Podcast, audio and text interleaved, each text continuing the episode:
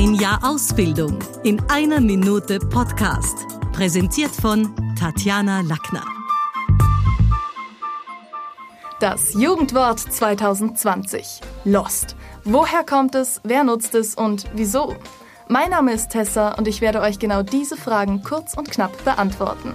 Lost. Bin ich, wenn ich im Matheunterricht mal wieder nichts verstehe oder nicht weiß, was ich heute Abend anziehen soll? Lost kommt aus dem Englischen und es ist auch mein Lieblingsanglizismus. Wörtlich übersetzt bedeutet es verloren und so wird es meist auch im Deutschen verwendet. Der Unterschied ist, dass die deutschsprachige Jugend hauptsächlich Personen damit beschreibt.